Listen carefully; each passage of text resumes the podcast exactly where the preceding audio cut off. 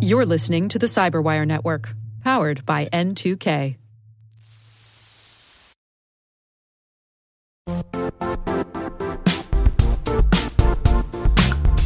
The IT world used to be simpler. You only had to secure and manage environments that you controlled. Then came new technologies and new ways to work. Now, employees, apps, and networks are everywhere.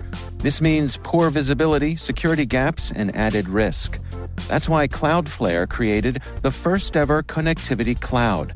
Visit cloudflare.com to protect your business everywhere you do business.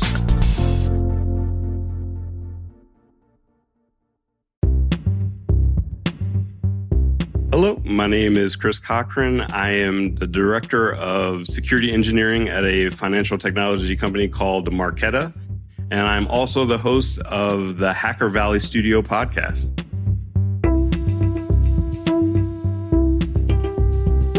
I've always been fascinated by technology. And so, quite early on, I would take apart computers and look at the components and try to figure out what makes them tick. And that's just kind of carried on throughout my entire career. My career really started in the United States Marine Corps. I got in and I picked this job of intelligence, not even really understanding what it was. It just sounded cool, so I just decided to do it. And uh, really quickly, I realized that this is the, the mission that supports the National Security Agency, which is where I was stationed for the majority of my Marine Corps career. And this is where I learned the, the tradecraft of intelligence. And that's what kind of propelled me into this, this realm of, of cybersecurity. I started doing threat intelligence analysis at United States Cyber Command as a contractor. And after about five years of that, I decided to step out on my own and I went on a spree of sprouting up threat intelligence capabilities uh, all around the country.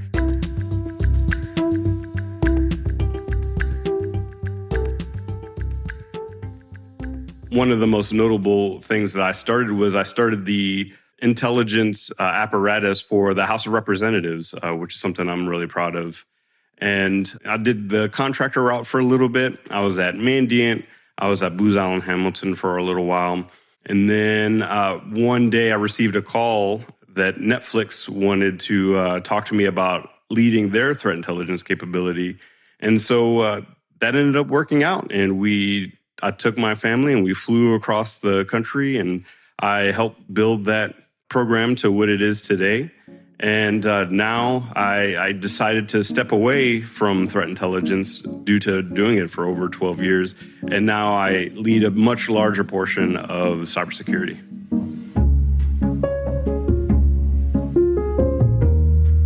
What I tell people is I protect organizations from the the bad actors out there on the internet. So the people, the the the bad hackers that are out there that are trying to do bad things to people's data, to applications, to organizations. I help protect the organization from those.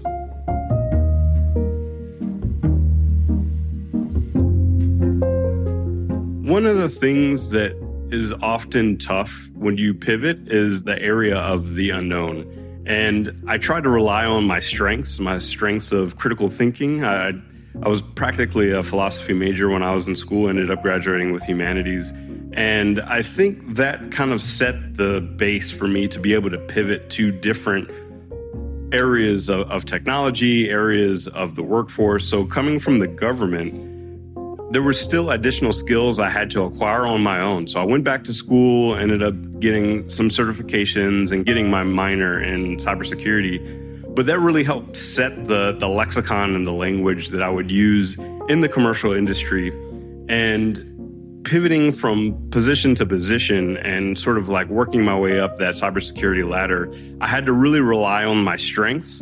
And there was quite often this feeling of imposter syndrome that would kind of loom over me every time I made one of those transitions. And I had to constantly remind myself that, you know, you're here for a reason. You have skills that are valuable to, to the team, to the organization.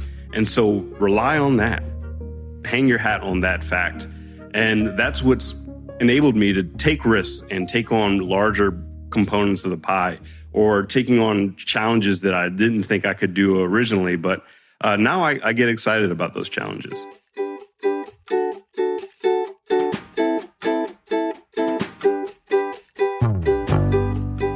Really hope that people look back, especially like with the podcast. I, I really hope that people look back and, and see that I have shared so many stories of so many amazing people around the world and hopefully those stories inspire other people to to get into cybersecurity and help us with this this crazy crazy field because I, I feel like we're one of the only industries where we have adversaries. And so i feel like we're all sort of fighting that same fight going back to that that marine corps mentality.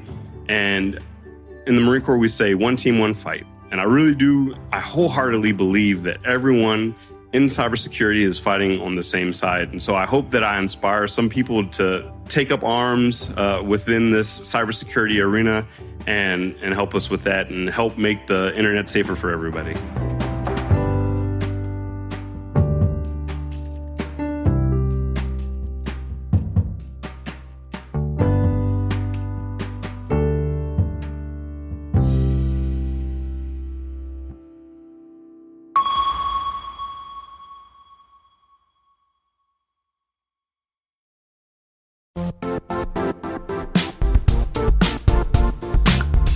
Don't struggle to align your organization's cybersecurity with business risk.